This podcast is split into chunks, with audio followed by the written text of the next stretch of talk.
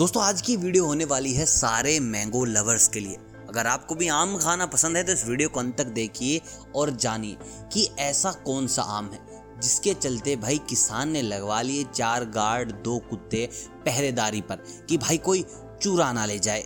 और वो कौन सा आम था जिसकी एक ट्रे, यानी कि 16 आम बिके 15 लाख रुपए के। और दोस्तों बात करेंगे आम के और भी फैक्ट्स की। तो दोस्तों सबसे पहले कमेंट करके बताओ कि आम आपके फेवरेट हैं या नहीं। जल्दी से कमेंट करो तब तक मैं चलता हूँ वीडियो की ओर और, और बात करते हैं आम के कुछ फैक्ट्स की। साथ ही साथ हम बात करेंगे मियाज की मैंगो की। भाई जिसके चलते कुत्ते और कुछ गार्ड रखने पड़ गए लोगों को। देखिए आपको जानकर थोड़ी हैरानी होगी। कि महाकवि कालिदास जी आम के बड़े दीवाने थे।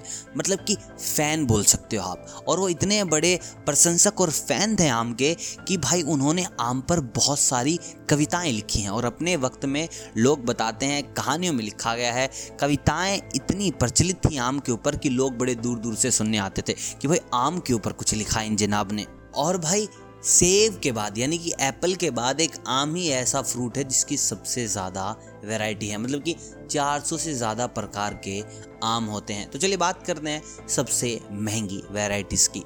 और उन भाई साहब की जिन्होंने गार्ड लगाए हैं सिर्फ़ और सिर्फ़ आम बचाने के लिए। देखिए किस्सा है जबलपुर मध्य प्रदेश का। एक कपल है, उनका कहना है कि वो ट्रेन से कहीं जा रहे थे तो किसी भाई साहब ने उन्हें आम के पौधे दिए और कहा कि अपने बच्चों जैसा इनका ख्याल रखना। उन्होंने बस रख लिए और बाद में आकर अपने खेत में लगा दिए। उसके बाद वो थोड़े से बड़े हुए, उन पे आम लगे, लेकिन आम थोड़े अलग आकार के थे, अलग कलर के थे, क्योंकि भाई जो ये मियाकाजी आम है, इसको बोला जाता है क्योंकि भाई जो मियाकाजी आम है, इसको बोला जाता है एग ऑफ़ सन मतलब कि भाई इसकी बनावट कुछ आग जैसी होती है। तो इन्होंने लोगों से पूछा कि भाई ये आम हमारे थोड़े अलग वैरायटी के हैं, ये सीन क्या है? कैसे आम है? और ये कितने रुपए में बिक जाएँगे ऐसे आम? तो किसी ने बताया कि भाई ये बहुत महँगे आम हैं, थोड़ा और रिसर्च करो। और जब और रिसर्च किया तो पता चला करीब करीब ढाई लाख रुपए किलो के ये आम है।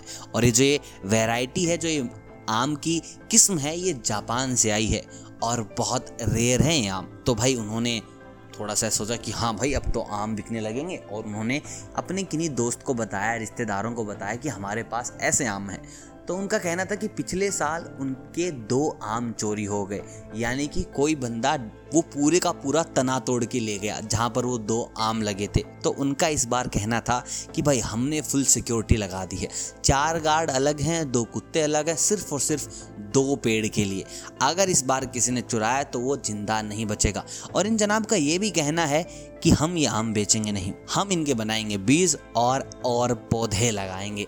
मतलब कि ये आदमी बन चुके हैं पूरे के पूरे बिजनेसमैन अब बिजनेसमैन से एक चीज़ और याद आई। एक ऑक्शन में बिक रहे थे आम।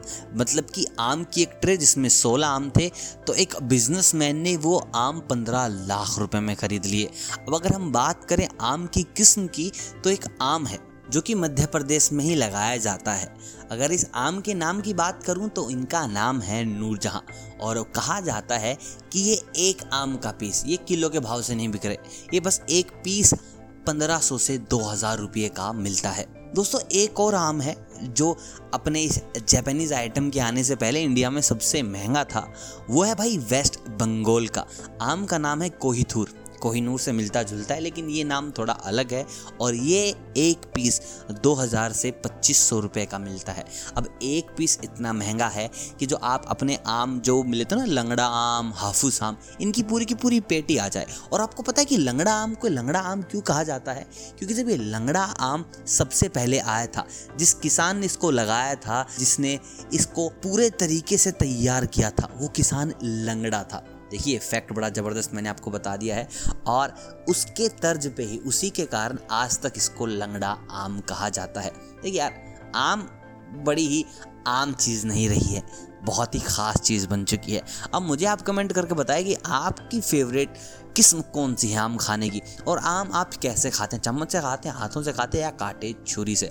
बाकी वीडियो अगर पसंद आए तो वीडियो को लाइक कीजिए, चैनल को कीजिए सब्सक्राइब। अगर आप नए हैं तो यार, अभी ना थोड़ी सपोर्ट की ज़्यादा ज़रूरत है तो प्लीज़ करो सब्सक्राइब और दोस्तों से भी कराओ। मैं मिलता हूँ बहुत जल्द फैक्ट्स के एक और नई दुनिया लेकर, तब तक आप सभी को अलविदा।